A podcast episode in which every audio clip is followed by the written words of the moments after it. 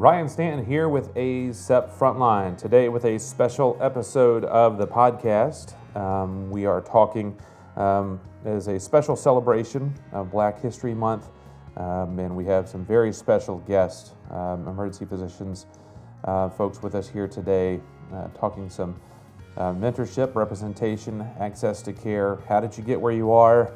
What are we seeing now? The hurdles that still exist, and where do we go from here? And um, you know, I love these types of podcasts. If you listened a few weeks ago, you tuned in for Women Physicians Day. We had a special Veterans Day podcast from a couple of years ago uh, where we bring uh, some of the experts and, and, and folks that have uh, walked the walk and talked the talk and, and done it all. And um, so look forward to this one as uh, we really take a dive um, into a, um, a, still a still a growing yet underrepresented aspect of especially emergency medicine. And as we drive further for diversity and inclusion, uh, it's integral that we understand um, viewpoints and also uh, how we can do things better and how do we move forward from here. And so, with me today, uh, Dr. Adaira Landry, uh, Dr. Alistair Martin, and Dr. Uh, as, uh, excuse me, I was going to mess it up, Ugo. I, I, almost did it already. So, Dr. Ugo uh, Ezenkwele. And if you, have you've learned, you've heard Ugo on here before, uh, so it's uh, he's it's his second round on the podcast. So, I appreciate all of you joining us today, uh, and look forward to our conversation. Um, so, we're going to start just based on um, the order that my paper provided for us today, uh, Dr. Martin. Just give us a little background uh, of your uh, process, your journey, and how you got to where you are. Starting with the bald guy first, huh? We have to have some sort of selection criteria. Now, I like it, may, it. it may or may not be that it was just the first on the paper, but however. I like it. I like it. Um, well, thank you, uh, Ryan, for for having me on, and, um, and and and hello to the listeners. My name is Alistair Martin. I'm an ER physician an assistant professor up here in Boston, cold, cold Boston, where it was just negative 31 degrees uh, just last week um, here at Harvard Medical School, um, where I really focus my work on the intersection between health and politics. Unfortunately, right? Because at the end of the day, really what um, what I think you all know most in your bones for the listeners out there is that politics influences the care that we can give to our patients. And we've got to be part of the political conversations that help to shape the laws, the policies, the procedures, et cetera, that we adhere to. Uh, my story, quite frankly, is one of uh, not, not just mentors, I'll say this, they, these were heroes in my life who really helped me get to where I am today. I come from a low income community uh, in New Jersey. And uh, my first hero, you know, was my mom. My mom uh, sacrificed uh, a career that uh, she loved, was good at. Uh, she was an international human rights consultant, flying all over the world. And after my dad left, she had to find a career that was uh, much more stable, kept her uh, at home, and, and, and, got me the health insurance that I needed as a kid. I was sick as a kid. Um, and so without her uh, sacrifice, without her dedication, you know, I certainly wouldn't be here today. Um, but all throughout my life, I've had folks really go to bat for me like my uh, assistant coach uh, uh, in um, at Rutgers, who is the assistant coach who scouted me. I played tennis in high school back in Neptune, where not a lot of folks play tennis. My assistant coach, Bob Stanicki, helped me at a really critical point in my life. I had I had dropped out of high school. I'd gotten into a, a rough situation in my neighborhood and had to um, was expelled from my high school, unfortunately. And I really was lost there for several months, didn't have a plan to get back into high school, get back into college. And, um, and he was one of the most important and critical uh, kind of inflection point people in my life. He actually helped me get my GED and then helped me get into Rutgers as a uh, scholar athlete playing tennis at, uh, at Rutgers, which is the greatest uh, in New Jersey, which is the greatest state uh, in the union, by the way, greatest beaches uh, for that matter uh, Jersey Shore, holler at me. Um, but but there have also been people uh, all throughout my my residency training and my medical school training who have similarly gone to bat, and I'm really really excited to have one of those people here with me today, and that's Dr. Adaira Landry, who has been like, you know, uh, I, I don't want to say the word godmother because like basically she looks younger than me. Um, uh, but like this woman has been since the moment she touched down at my residency program, uh, just been like uh, a champion of mine, someone who has looked over my shoulder, uh, someone who has been uh, consistently uh, looking out for me in a way that, uh, man, I wish I, I wish I had that growing up throughout, you know, my my high school undergrad career. I'm just so lucky I found it in Adaira. You know, at least this part of my career in residency, there are lots of stories. Like the first time that uh, we uh, started working together. I don't know if you're going to remember this, Adaira, with the chief resident incubator for ALiEM, which was like this, you know, what does it mean to be a chief resident? How do you do it right? She took me through that, really walked me through from her experience as chief resident. Um, and time and time again, uh, she has just been an incredible ally and advocate.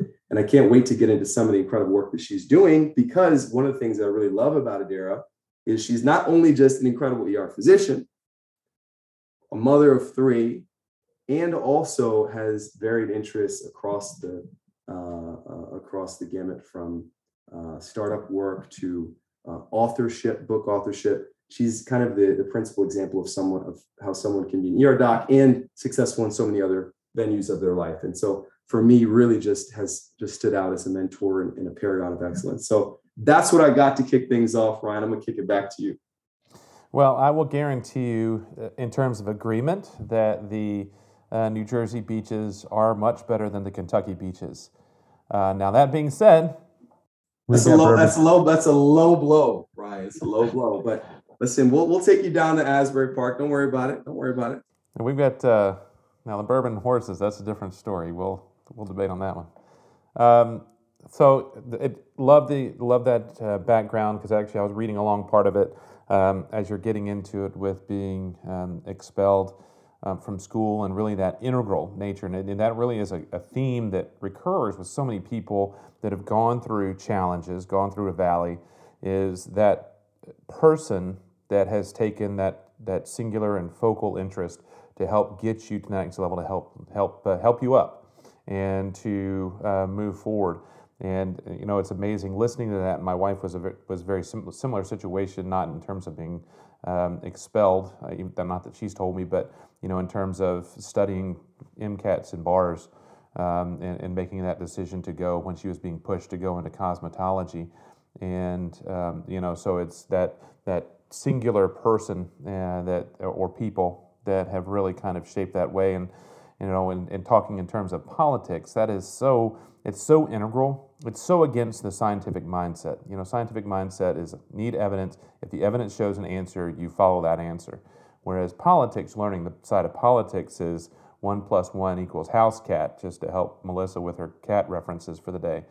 And, you know, with that aspect is the whole idea that you know that, that it's very different. The connections aren't always there. It's not as always clear cut. And knowing getting into politics here in kentucky with frankfort and then on the dc side that it as a physician it can be very frustrating. And i think why it keeps many of us out of it uh, in terms of that. But it is integral especially this day and age in terms of that advocacy. And then you did kind of tee up for me very easily and, and appropriately dr adaira landry. Uh, she is our second guest today and um, we're going to, I mean, honestly, there's not much more in terms of my side of the intro, but I do want to hear your side of, uh, of the story. So give us some background on yourself and your path uh, to being a successful emergency physician.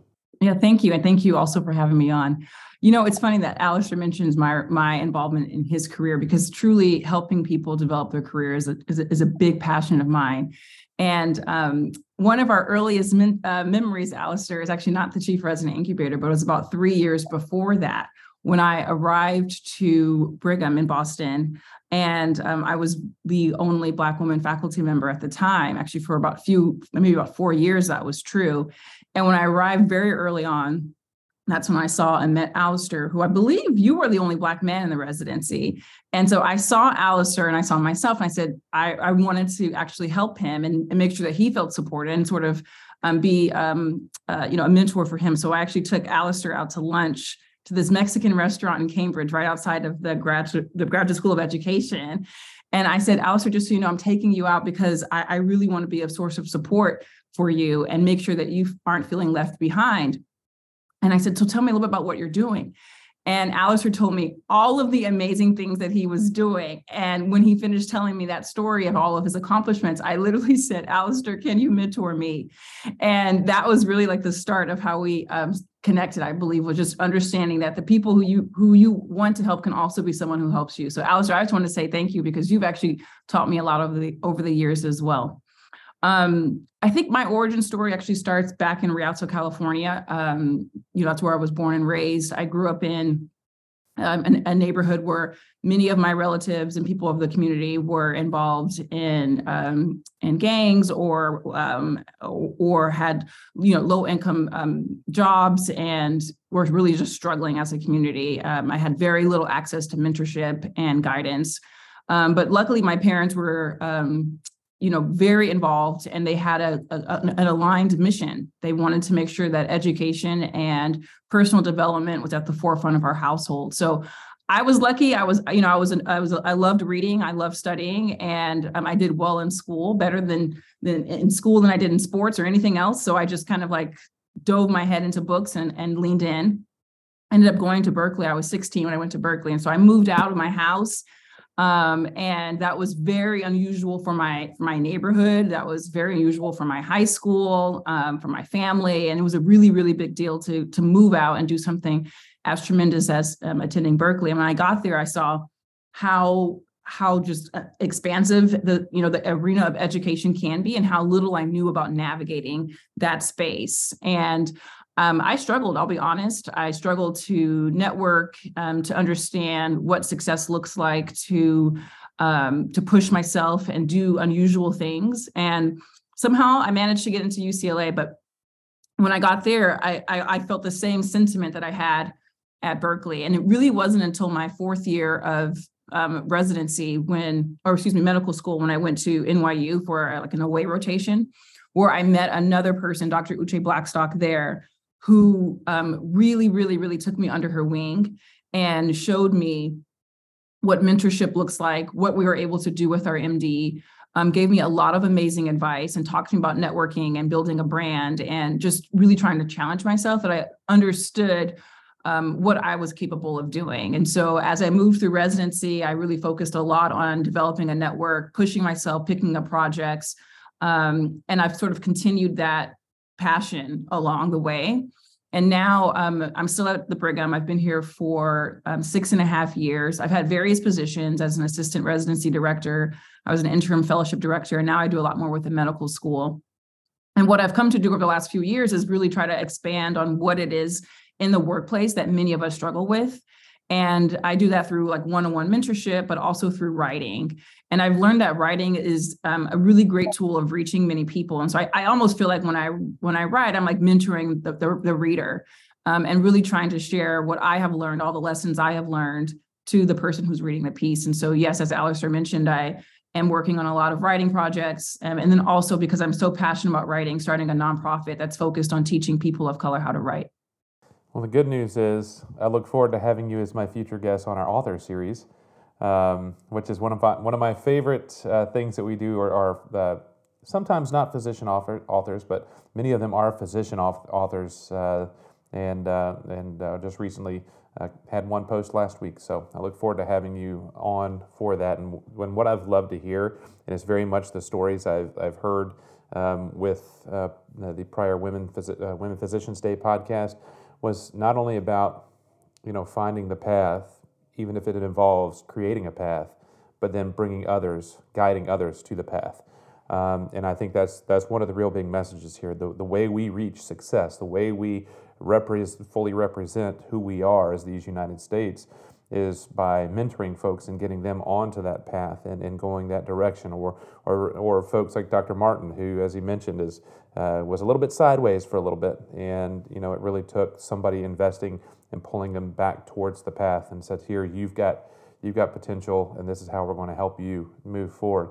And now for our returning guest, um, and the one that uh, looks like he's ready for a little Valentine's uh, Day dinner. He's he's if you, you, don't see the pictures of us here because it's audio podcast, but we can we can all see each other, and uh, he is dressed up like he always is every time I've ever seen him, um, and uh, uh enjoys seeing you. So Dr. Ugo Ezenkwele, uh, great having you back with us, and um, give us give us your background.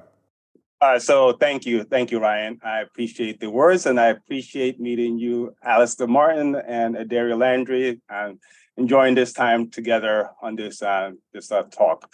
So yeah, so a little bit about myself. I'm a professor of emergency medicine at Mount Sinai. I'm run the emergency department at Mount Sinai in Queens, which is a community academic site. I've been doing this for seven plus years now, and it's been a growth in itself. So I'm somewhat of a medical director slash chief. I'm also the Assistant Vice Chair for Equity, Diversity, Equity, and Inclusion as part of the Mount Sinai Health System. And I recently took on the role as the committee chair for the American College of Emergency Physicians Diversity, Equity, and Inclusion Committee, which is an inaugural committee that just started up recently. So before I launch into how I got to this pathway here, I, I was I'm a born New Yorker. I was born and raised in New York. Uh, yes, my father is not from Nigeria, and so we never really knew much about the family back home. I think around about nine-ish, 10-ish, 11, I was getting sort of to be that New York kid who was being led astray. You know, we were getting into trouble just basically me and my, my brother and myself. And so uh, one time my dad said, let's say we're going to a family trip, we're going to Nigeria. Little did I know there was a one-way ticket. So from about three, four years, I was pretty much in Nigeria with my grandfather, who was a, a farmer. He lived in a farm and he was also a traditional healer. And so I sort of got the bug to sort of helping people. And that's sort of my passion for medicine came from there. We came back to New York, and I will tell you that some of the experiences that you have in life are from the people around you, the mentors that you have. I had some really great mentors, but also had some middle school uh, sort of guidance counselors who gave you wrong advice and who pretty much was trying to steer me away from this path of medicine into something else. And luckily, unfortunately, I did not pay attention. And my father at that point was working at the United Nations. So I was able to go to the UN school in Manhattan. And there I met the guidance counselor who said, if you want to do medicine, you might as well go to Baltimore to Johns Hopkins. And I was like, okay, I had no idea. And so I just caught a bus. That was my first day in school was a bus, a Greyhound, uh, a Greyhound that took me to um, to Baltimore. And so I spent the nine years of my life in Baltimore. I did the um, undergraduate, I did medical school, and I did public health school at Johns Hopkins. And then from there, residency, I did a Fulbright, and then the rest is I, I went into medicine. It's funny when you're talking, I saw Dr. Landry talking about being at NYU and Uche Blackstock, who happened to be one of my residents and, and eventually then became on. And she's done wonderful work in the equity space. And, uh, you know, I've had some solid mentors like Dr. Goldfrank, the chair of the department, who is just an icon. And he was somebody we all looked up to and he kind of guided our different careers and he sort of exposed me to this sort of being that activist that you can sort of do things for people and without having to be fully engaged in. so i became part of what we call the national medical association the section on emergency medicine and that's where i truly met all the wonderful mentors i've had you can name the names from Lynne Richardson, who's currently at Mount Sinai with me, to Sheryl Heron, to Leon Haley, who's passed away recently. I will tell you that I met some of the icons in emergency medicine uh, through that section. And so we sort of built and we sort of been working in the disparities field for years. Went over to SAEM, was one of the sort of vice chairs for the Academy for Diversity, Inclusion, in Emergency Medicine. And now subsequently, I'm, I'm here at ACEP and I've done some work with ABEM. So it's been a long road, but it's been one that we've learned a lot. I've learned that the mentors are what sort of keeps you going, that you learn a lot as you're going and you give back. I've managed to build a couple of programs, um, you know, NYU's Bridging the Gap, which was a pipeline program.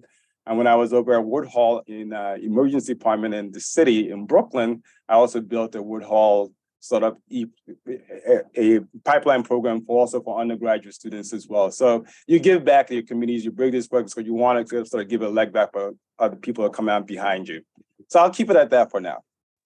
I appreciate it, and uh, and uh, as mentioned, uh, currently um, the uh, chair of the, the inaugural chair of the ACEP's Diversity uh, Diversity Inclusion Committee, and appreciate that because it is a an, an actually very purposeful uh, mission of the college right now because we know that um, the more we look like our patients, the more we represent our communities, the better our patients' outcomes uh, tend to be. So, um, with that, we're going to mix it up here. So, Dr. Martin, sorry, you, you get to go last this time.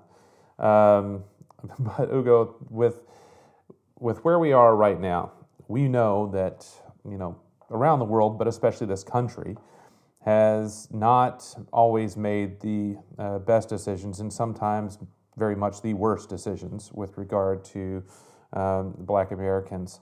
So, with regard to where we are with medicine right now, and um, whether the landscape of physicians, our emergency medicine, wherever that what may be. What are some of the challenges and things that we're still seeing, those hurdles that still exist uh, that uh, you work through uh, every day? Yeah, great question, now, Ryan. I think you know over the past couple of years, more recently, we have seen almost a backward progression of where we used to be. Uh, it's really been a, a, a point now where the words DEI, diversity, equity, and inclusion, has almost become a bad term. And it's the sort of anti-woke culture that we're seeing happening and playing out in Florida and parts of this country, which is really um, impactful. And I think that the you know in the future we're going to have some challenges to the sort of affirmative action that is coming with the Supreme Court's decision. It is a challenging, as you say, but something that we can't sort of let deter us from forming more inclusive organizations.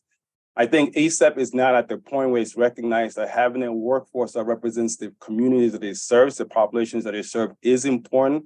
But more importantly, looking at everything that we do through a lens of health equity. And I think that's part of my role at ACEP is making sure that we can create systems and structures and put them in place that sort of can speak to the health disparities that we've had existing in this society for several decades at least, and will continue to be pervasive through the future.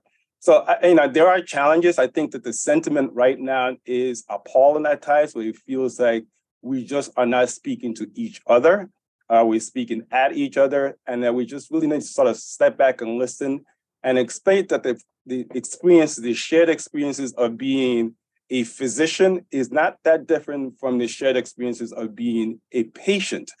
And yes, the patients are is what we take care of. We strive to do the best, but we can't divorce the two. And I think that if we want to create more inclusive health healing environments, we really have to take into account the totality of the patients we take care of, and of course the workforces who are charged with doing this work.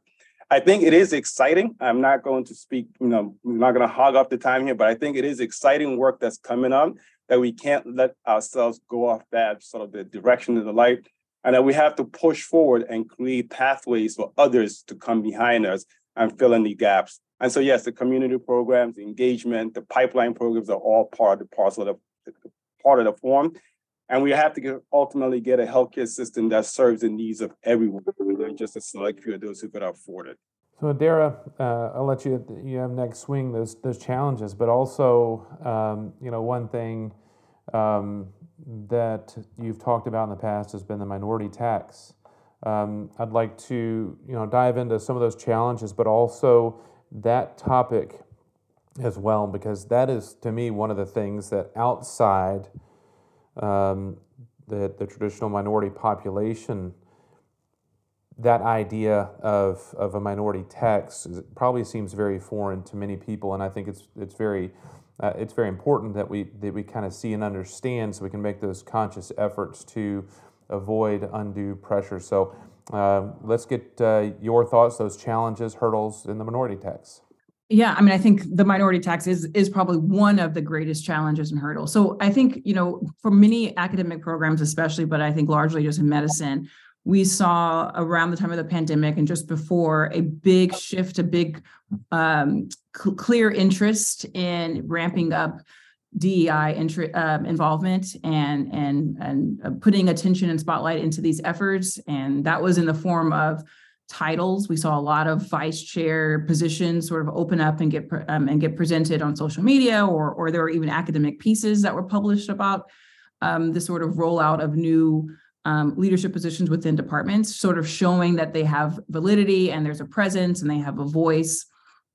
and then we also um, saw within our own department and other departments in my hospital system more um, um, money and and time buy down uh, uh, and, and, buy down um, for positions such as being a community a committee chair or um, director of and those sorts of positions I felt like were represented Um, more more equally compared to let's say someone who did like hospital admin or or quality and safety. And so I thought that there was some parity, especially early on in the pandemic.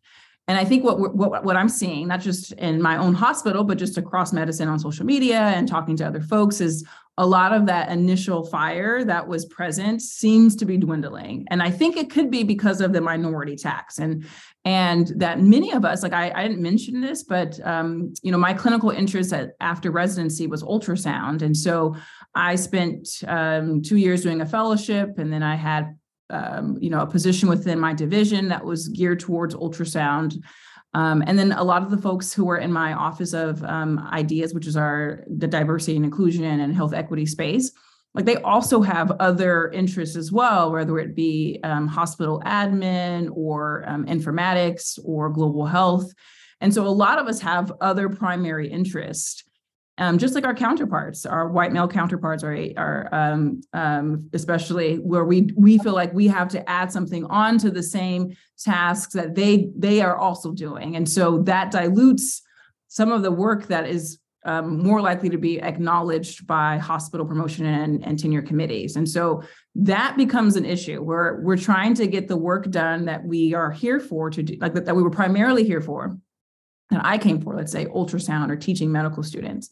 And then on top of that, I have other stuff that I'm doing that potentially is unfunded, that might not be as recognized, um, that might not have a voice, that might not have um, easy to track or observe um, or measurable outcomes. And so it's really hard to even see if the work and time and energy you're putting into these efforts is actually changing the landscape altogether. And so all of those things kind of make it hard to be sustainable. And that's our ultimate goal right? Like it's not about just starting an office or creating a, a, vice chair position and then you're done. It's that sustainability that that continued energy that we saw at the beginning of the pandemic i think personally might be dwindling not just in new england but actually across most of medicine. Um, and to your question about the minority tax I, I i mean that's sort of what i was speaking to earlier is that i i think um, we want this time that we're spending like mentoring students um, recruiting um, applicants um, um, advocating for change within the department or your hospital, we want all of that time to matter just as much as applying for a grant or getting a grant or writing a research paper, right? And the problem is that they're not one to one, it seems like. I mean, it feels like they're not one to one as re- in regards to how they are respected and how they're viewed. And because of that, it feels like a tax because I'm I'm I'm now just sort of being charged for something. I have to I have to I have to pay with time and I get nothing in return. If those efforts were meaningful truly, then I, I don't think people would feel that way. I think they would feel like this is amazing that I can I can mentor high school students in my neighborhood and that is just as valuable as spending those same hours applying for a grant or speaking at a keynote conference. So I mean just kind of roll off that that that idea that in just see if I translated this incorrectly uh, or not. This idea that oh, because you're black, you're going to want to do this um, and and take on this project and take on this goal and take on whatever it is. Uh, to because as you mentioned, the minority tax is the idea that uh, doing for free or for little money or, or, or compensation or little whatever the value uh, placed on it uh, is to solve the uh, population based concerns or problems just because you are who you are. Because I think about it now and I think about the idea of if you come into uh, the setting, oh, uh, uh Adaira's, uh, Adaira's African American, she's black, she'll definitely want to do all of our DEI related stuff and do all those things. Is that kind of that feel that we're expecting you to do everything else that everybody else does? Um, you know, that we all do as an emergency physician, but also taking on those challenges and expectations uh, of, of representing uh, upper, underrepresented populations within your workplace? Well, I think people do the work be- because they are passionate. Uh, so you you might do the work for one of three reasons. You might do it first because you are truly passionate about it, and you and it makes you feel good. It gives you a sense of purpose. I think that's the vast majority of people. But I also think there are some people who do feel a sense of obligation to um, give back and um, or, or pressure to give back because it's it is expected of them. Um, then there could be a third bucket, and I, and I would really hope it's small and not existent, but people feel like they are being assigned to this task by others. Um, I, I definitely tell the folks I mentor to not feel obligated to join our office if they become a faculty member. I'm like pretty clear um, and open about that. Like this, this should be something that you want to do that brings you a sense of purpose, but it's totally okay if you just want to be a toxicologist and you want to do research in toxicology. I try to normalize that because I don't think it should just be us trying to diversify our fields. I think it should be everyone. And so I I I personally I have a, a, a mission to normalize like it's okay if you just want to be present and your presence in our department is enough to entice people to want to come here. I don't think you have to go beyond that. So Alistair, um, now you're you're batting third this time. Good news is for you, this is the last time you're going to bat third in this conversation. You're second next time. I always tell folks in these conversations where you have three guests that I rotate around so everybody has a chance to go first and everybody has a chance to go last because the person who goes last in this particular conversation has a, a has a larger lift uh, because some of the other stuff has been discussed already. But you actually have a very unique viewpoint um, and actually got into that in your background into um, and actually, Ugo, you did, you, you, did as well as you know, you did, as a young young person, you start going off the wrong path, going the wrong direction. Um, and Alistair, it actually sounds like you were full off the track um, and off the highway, um, and they had that opportunity to pull back.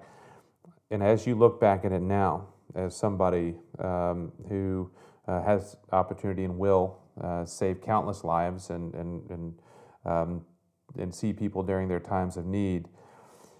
What are those challenges now that you've gone through those challenges, many challenges yourself? Um, what you see now, different versions of challenges, different hurdles, um, and how potentially to address some of those things when you see come somebody come in and it's in front of you in the emergency department that may be facing similar situations that you did. Yeah, well, thank you very much for that, Ryan. I think it's a great question. And also, I want to build on what Adaira said, you know, sort of link the two things. I'll just put it bluntly. To me, to me, it feels like the equity honeymoon is over. It feels like we are back to where we were prior to COVID. I think exactly as as Adaira said, um, there was this window of time, you know, triggered by the, the murder of George Floyd compounded by COVID, where it wasn't just the usual suspects anymore who were talking about equity and the social determinants of health and bias. And you know we had some, we had folks in the rooms who were who were talking about these issues who you know had power and had had money and had resources to commit to try and address some of the upstream issues right that led to uh, you know, for example, uh, COVID impacting Black and Brown communities at two, three, four, even five times higher rates, right? Um, and so it was a really, really wonderful window of time. I think if it is not closed, it is rapidly closing. Um, how do I see it in my work? Well, the conversations that I have nowadays are a lot harder, right? Uh, getting uh, folks to care about, for example, uh, uh, interventions or policies that connect people to money to pay their internet bill, which is a program that we run out of our hospital called Link Health. There's uh, a 30 there's $30 a month that uh, patients can use to buy internet if they don't have it and $100 to get a new computer. It's called the Affordable Connectivity Program. It's a new federal benefit, y'all. If you haven't heard of it, please go check it out. You would think, Ryan, I was pulling teeth when I'm trying to get hospitals to think about how do we help our patients access this free pot of money that's sitting there, hospitals don't want to do it, many of them. Uh, why? Because I think things have shifted. I think the financial climate is much, much, much more different, right? I think we're in a very different place now with you know, growing concerns around a recession and, you know, the turnover and staffing crises and interest rates rising.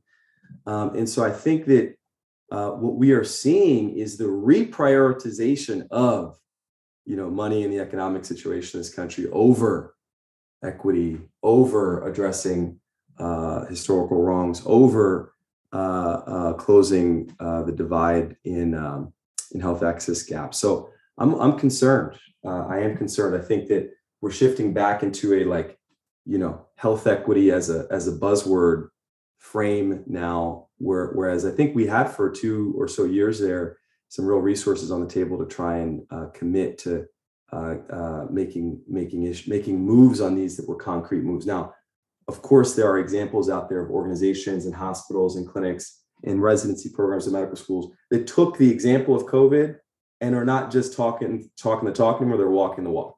And we need to lift up, amplify, tell the stories of those clinics, of those hospitals, of those change makers, because I think that's really the way that we're going to uh, uh, leave our healthcare system better than we found it. It's this real sort of prioritization of actions over words. And I think that's what we really need most of all now, right? I've heard, you know, a couple of mentions uh, of, of the end of the honeymoon. And, you know, since we're a little pull back the curtain, since we're recording this on Valentine's Day, you know, the, the, you know, marriage, there is that honeymoon. And it's, it's relatively easy then. Everybody's, everybody's happy, everything's easy. And then afterwards, you find out if there's real substance to the relationship, if there's real substance, and, and, and whether it's something that's going to last a lifetime. And you know, listening to the conversations here, the question now with the boost that COVID gave to a lot of things, um, that that opportunity for change, of evolution, um, of whether it was a a um, token olive branch or whether it's actually substance and sustainability, something that can actually be used as a foundation to build moving forward. And that'll transition us to that next part, looking forward. Um, you know, we've, we've got, as we back out of COVID, um, you know, just Alistair, the, the idea that I'm thinking about here is, you know, with your act, uh, talking about the access to internet and computers, which seems like something that's relatively small to most people, to many people, is something that's incredibly important. The entire world functions uh, uh, electronically now. The idea that during COVID, if you didn't have access to the internet, you may not be able to get in touch with a uh, a physician or school or whatever it may be. Uh, but for you know here locally, talking about you know the potential resistance to access to Narcan. Um, you know why is that even a question? You know it's especially when it's already paid for by government grants, and you know why is it even a question of whether that's something we should make available? You know, and, and so I feel like right now there's so much of this within healthcare um, and in general general population and communities where we are um, struggling to get our footing back. And the question is with the idea uh, of DEI and underserved and, and minority populations is how do we double down and legitimately put a ring on it uh, for, for a lifelong commitment. And so as we, I, I, I gotta say, I, I, really like where you're going with this metaphor, Ryan. Yeah. I mean, you're really committing to this metaphor. I like it. Yeah, that's, well, that's that's one of the things, and anybody who's listened a bunch knows I talk a lot in metaphors. That may be a, a, a, it may be a gift or it may be a curse. Either way, I guess depending on the situation. But you know that that thing as we move forward, as we commit moving forward. And Alistair, I appreciate you kind of making a, an interesting little small edit point for me in the middle of the show. Uh, the there's the idea of where do we go from here? You know, whether it be mentorship, whether it be um, representation, whether it be access to care, as we move forward from two, 20, uh, 2023 and beyond. Um, how do we do so in a way that is not only uh, improves access, uh, improves representation, improves lives across the board, you know, as physicians, as healthcare, and even, uh, even for our patients. And Adaira, I'll let you take uh, the, the, the first swing at it. Well, I'm going to speak from the perspective of recruitment and um, mentorship and, and just sort of nurturing someone's career. And I really do think there needs to be drastic investment, like drastic um, um, commitment to the cause. And so that starts really early on with um, um, providing um, access to exposing young kids um, to what they're capable of doing. And so for me, that that's a, a, large part as far as why I actually moved from training residents and fellows to now it's like medical students, college students, and actually just now starting some stuff with high school students because I, I think that early exposure um, is really important. And I and I think we think about you know healthcare as just what's in front of us and the person we're treating right now and and way less on developing the next generation the next few generations of doctors and starting really early on and getting them um, interested in school and and teaching them to believe in themselves. So i think there definitely needs to be some drastic commitments to um, really really really early early learners. Um, the second is um, understanding that there are still some some parts in the recruitment process. I'm just going to speak about recruitment um, um, let's say for residency, there are still some really large gaps where we are missing um, a lot of talent. And, and we match is coming up. I don't know when this is going to come out, but match is coming up in a few weeks. And we still don't know the demographics of those who are unmatched. And actually, I have a paper that was just accepted to Stat News today um, that's going to be talking about the rank list because we can interview folks as much as we want and say that we're interviewing more Black and Latinx and Native American uh, medical students. We're interviewing so many more than last year. But what really matters is where they are on the rank list. Right. And so that's the that is the drastic measure that I'm talking about, which is really, really committing and saying our program is great. We can train people. We really feel like diversity is important. So we're going to recruit people who we might have otherwise said might not be comfortable in this environment, might be academically challenged. And we're going to actually take a chance and let them prove themselves to us and put them higher on the rank list. I don't know if that's exactly what's occurring because we don't have the data of those who are unmatched, which is the point of the article I wrote, which is we actually need to see that data. We need to see if all those people we're, we're interviewing for residency, if they're at the bottom of those rank lists, then no matter how you interview, no matter what type of recruitment dinner you have, no, no matter what type of mixer or social or one-on-one mentorship you're promising, if they're at the bottom of the list, they're not getting in. And so that's how we're going to change the face of medicine is we really have to be drastic in our measures. Actually, that discussion reminds me of the Rooney rule for the NFL, where allowing allowing interviews doesn't necessarily mean actually getting the job. If you're going to open the door, do you actually have a seat at the table? And I mean, I think that's um, an important aspect, and that is, and I, I think there should for sure be that transparency that shows, you know, just because you say, as we was mentioned earlier, talking the talk versus walking the walk. So, Alistair, your thoughts, same question. Uh, mentorship, representation, steps moving forward. Yeah, yeah, yeah, absolutely, absolutely. Thank you, Ryan. So, look, I think um, uh, it sounds trite, trite to say, but the representation matters, and it, and it, and it really does. Let me give you a, a concrete story uh, from my experience. So, back in uh, the spring of 2021, when the vaccines were, were beginning to come out, and actually, let, let me let me go back even further uh, to to I think an even um, uh, more uh, damning story uh, that might prove the point. Um, it is like it's May 2020. Oof. Uh, for those of you who remember what that was like taking care of patients back then. Um, and here in Massachusetts, we had begun, um, you know, reaching in to our stockpiles of uh, of um, ventilators and we were running out of ICU beds and we were converting this and that to be holding rooms for patients. Eh, but we were running out of space and capacity. And we started to have conversations then about a new thing, a new concept that none of us had ever heard about in our department. And that was called the crisis standard of care. Okay. It's this idea that if and when we run out of ventilators at our hospital, we are now going to shift into uh, creating a point system for patients. Okay. So the more points you had, the less likely you were to get a ventilator. So, how did you get points? We had a, a person from the state come to our department, wonderful woman, very smart, very intelligent, described to us the point system, Ryan. And how do you think you got points, Ryan? Well, I'm just going to guess that uh, has to do with age and medical conditions and.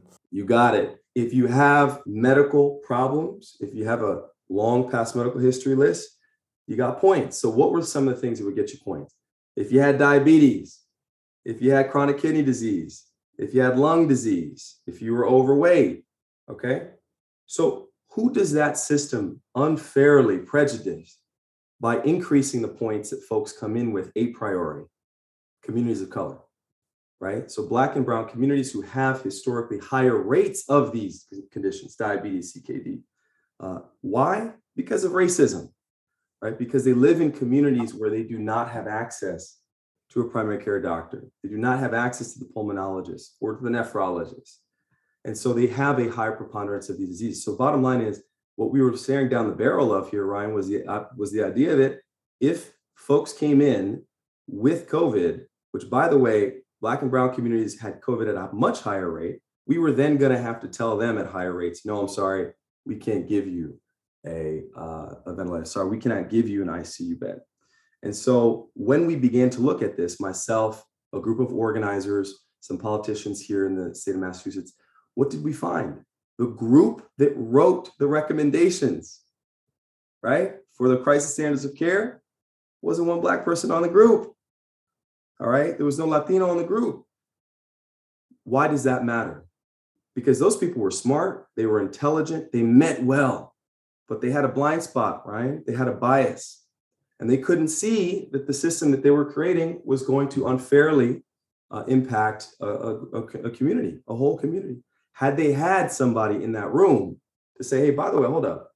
Um, look at the, let's look at the facts. The facts are that communities of color have much higher rates of all of these diseases. Could it be that we're going to make the situation worse and further widen disparities? That's why representation matters, Ryan. That's why we've got to keep the pipeline strong.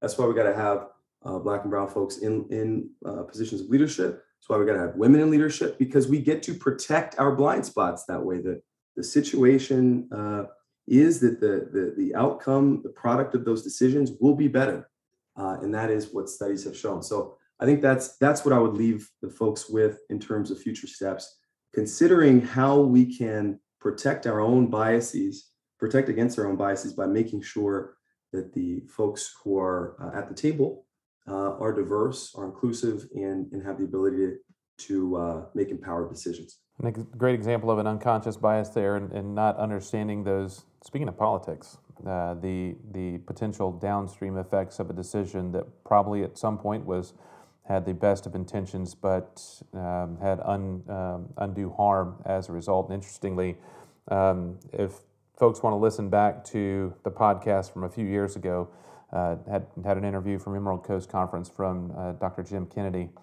uh, out of Oklahoma, and he had talked about. Um, we were talking about the history and, and healthcare and, and medicine within the Native American population, and you know something that I never learned in school was that diabetes uh, and obesity and those those things actually did not significantly exist, especially diabetes, until uh, somebody thought they were doing uh, a benefit to the population and bringing in and teaching them how to grow uh, and harvest corn, and then um, introducing um, you know a, food product that uh, has changed the course of that population uh, forever. And so maybe something to listen back to you know on those ideas and things because I actually heard about uh, this idea of how do we ration like mass casualty incident rationing of ventilators and potentially hooking them together or whatever it may be. And you know, and that that's a very, very fine line. And I remember getting those interviews and saying, I don't want to be the person who who chooses who dies. You know, my my job as an emergency physician is to say that for every single patient that comes through this door, I've got to do every single possible thing I can. Uh, it, you know, uh, you know, keeping aside you know futility and hospice and end of life care, but do everything that I possibly can to get the best outcome for my patients. And I don't want to have to pull those two chains, uh, pull that tug of war between do I let this person live or die?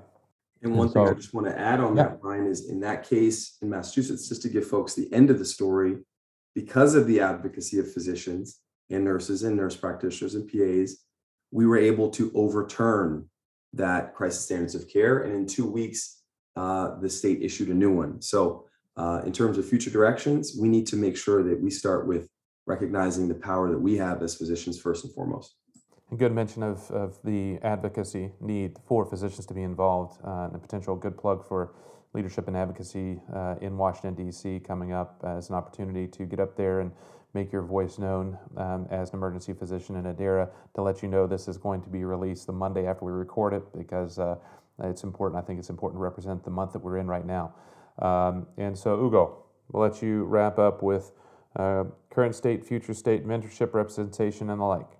Yeah, so thank you, Ryan. I think that a lot of the conversation we've had here sometimes can feel like there is no hope that things of the past couple of years have taken sort of a backward step. And you know, it's one thing if you take one step forward and take two steps backwards, you're not going anywhere. What we really need is to take three steps forward. And even if we take two steps backward, we're still making progress. And I think that's what I feel. And that's, that's what I'm going to accept over these past couple of years has happened. We took three giant steps after the pandemic, and now we're taking two steps back, but we're still making progress. And we really have to concentrate on the systems that are being put into place and see how we can dismantle those structural racist systems, which is what you hear uh, Dr. Martin talking about, and also Dr. Landry, even through the minority tax, the fact that promotions and tenure committees don't even take into aspect things that we will do, so that the minorities will do uh, to further a department. At Mount Sinai, where I am, we've actually changed the the criteria that gets you promoted. And so we're more likely to concentrate on your DEI efforts as a means to get you on the clinical educator track, even maybe the clinical administrative track, you can get progress. So we have to continue to sort of focus on sort of dismantling some of this and take it from an advocacy point of view without feeling like we can change decades of disparities overnight. It's going to take some time. And I am heartened by that because that's all we have. We have to sort of, we can't just throw up a hand and say there's just, we're not going anywhere with this. There are a lot of chief diversity officers, chief equity officers who have taken roles of power in the past few years, and they're doing phenomenal work at certain organizations and healthcare systems, and we have to continue to support them we have to build the pipelines that you just heard about from as far back as middle, middle school to let students come in, communities of color to come into the profession. So we're not having a workforce that is homogeneous, but a, a workforce that represents everyone.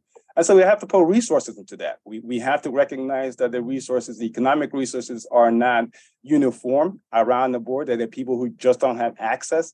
And access is a big thing. We need to be able to provide those resources and make sure that people get the scholarship funding. We were just talking about the fact that some institutions like NYU have free medical school, and and so that's great. We need to do more of that. We need to encourage that to sort of take the language further.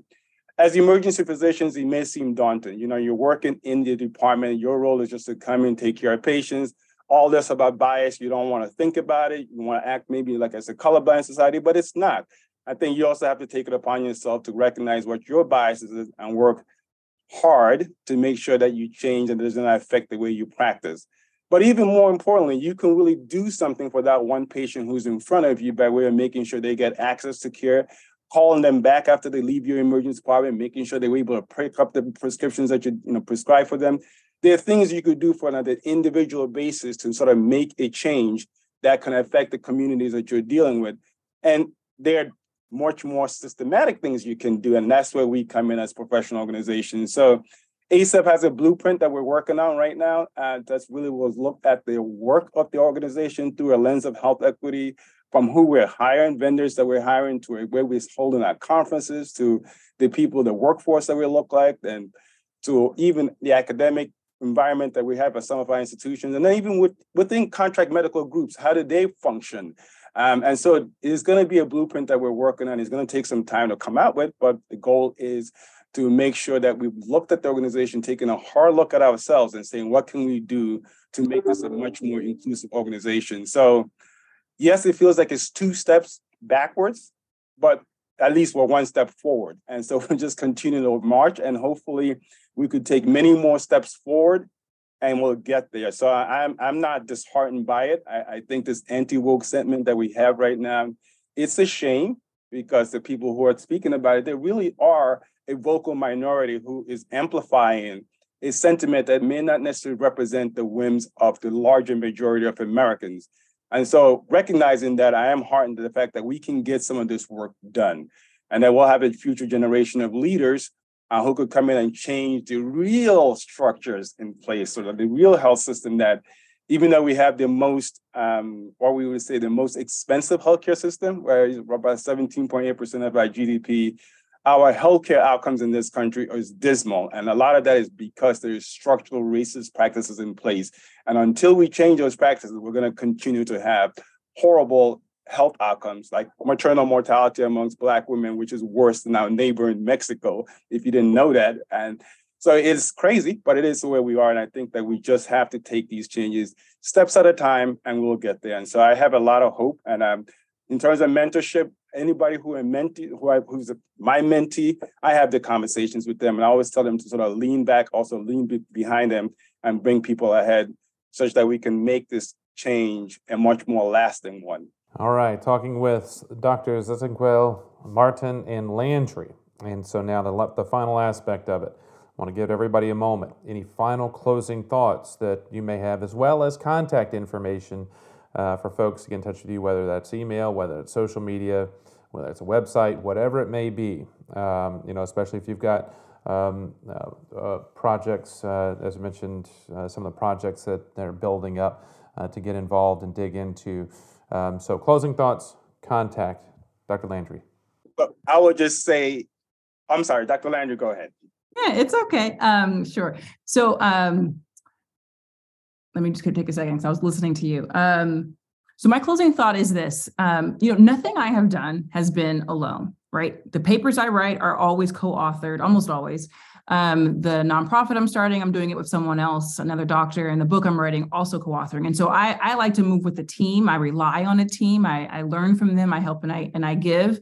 Um, and and I think it's really important to think about um, mentorship as one route of supporting people, but also sponsorship and collaboration.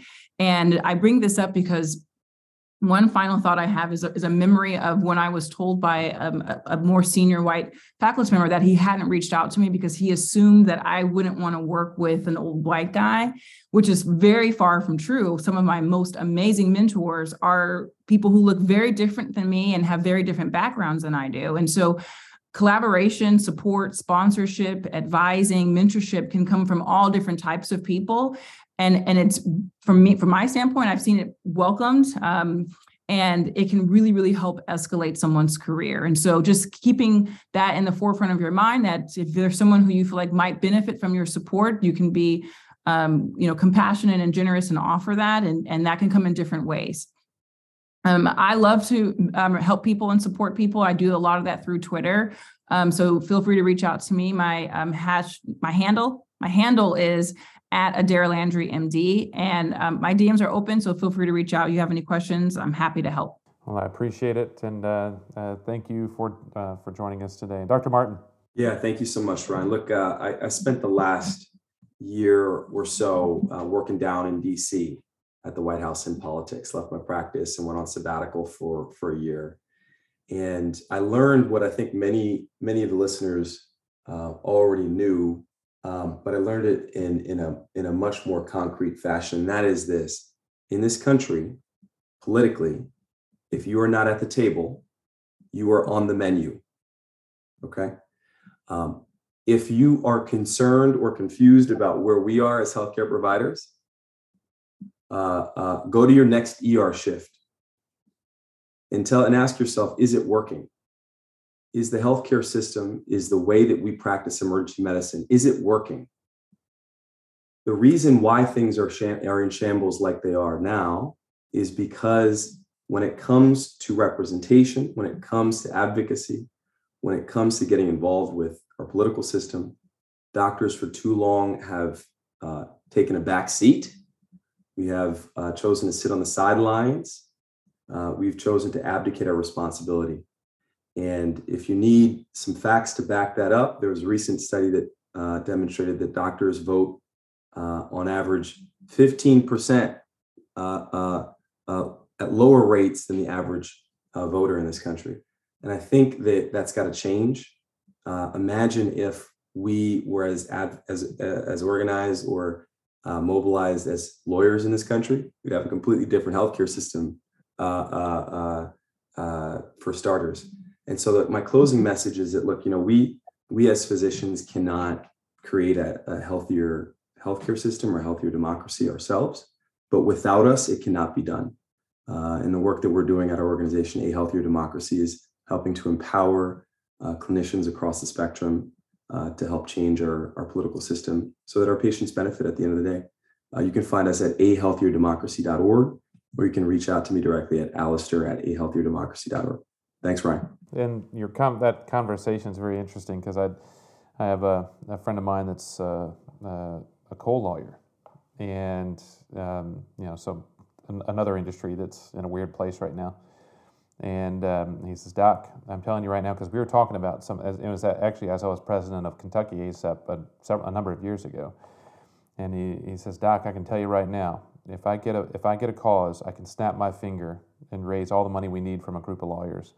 But with regard to doctors, it's easier for me to squeeze a dollar out of a rock than it is a doctor. And you know that's you know that that that that ability to invest time and money in positive formative change is something that we as physicians uh, have to continue to work towards. And so we're going to wrap up uh, today, Dr. Ezenkwele. Yeah, uh, so thank you. So the one thing I want to say is, you know, support your professional organizations. Obviously, I cannot leave this conversation without saying that. Uh, we definitely, ACEP has a diversity, inclusion, and health equity section. Be a member of it, join up. Uh, if you can't give your time, obviously dollars, give a shift if you can, you know, work a shift, give a thousand dollars, I don't know, give something. Uh, we also have a committee. We also have ACEP Council where a lot of the work gets done. And also there's a leadership advocacy conference, which is coming up. So there are many ways as an emergency physician, you can get involved and to make some of these changes. Come to our committee meetings and you can, as a member of ACEP, you can sit in on the committee meetings and there's no issues there. Contribute your ideas, your thoughts, and maybe your time. And as a member of this section, you could do a lot more just also by being there. And the networking is immense. So really contribute your time. There's many organizations, professional organizations in EM, and there's health systems as well that we could all work towards. So my thing is stay involved, try your best to can, and if you can't, yes, it's hard to squeeze money out of uh, physicians, but a thousand dollars will go a long way. Okay, not a thousand dollars, two hundred and fifty dollars, just can go a long way uh, towards making some of these changes that we've just talked about. The task is immense, and we have to sort of stay focused but I think we will get there eventually in the long run, maybe after I'm long and gone. But I think that we are going to create the workforce that's going to represent the communities and the patients that we teach, uh, we treat. Thank you, Ryan. Yeah, thank you. Incredible conversation uh, today as part of uh, Black History Month, but something that uh, definitely needs to be uh, forefront and center, especially now that the honeymoon is over, um, as mentioned in the podcast, as we move forward to 2023 and beyond. Um, as for me, you can contact me, rstant at acep.org. rstant at acep.org. I invite you to uh, not only uh, get involved, uh, get registered for Leadership and Advocacy Conference, uh, but also um, uh, to subscribe to the podcast. A lot of fantastic uh, episodes, especially ones like this, where we have a special focus for the episode that isn't necessarily something that's going to be uh, on the pages of the um, of your medical journal, even though actually there are a number of research studies re- involving. In fact, on the back end of the page was my 2018 study that found that uh, black patients have better health outcomes when they are seen by black doctors. Found that black patients seen by black doctors were more likely to agree to preventive care like cholesterol testing, diabetes screening, and feel more comfortable. And that's really what our goal is, is how can we be better physicians for our patients and help our patients get into a better place. Because it really isn't just about treating diseases once they're unstable. It really is about preventing disease. It really is about um, stabilizing disease. It's about preventing complications. It's, it's, it's about preventing those uh, unintended co- consequences that Dr. Martin was talking about with regard to CKD and diabetes and hypertension and, and every, everything of the like. So, uh, as for me, Again, rstantonacep.org at, at EverydayMed on Twitter. And until next time, I'm Dr. Ryan Stanton, and this has been some ACEP Frontline.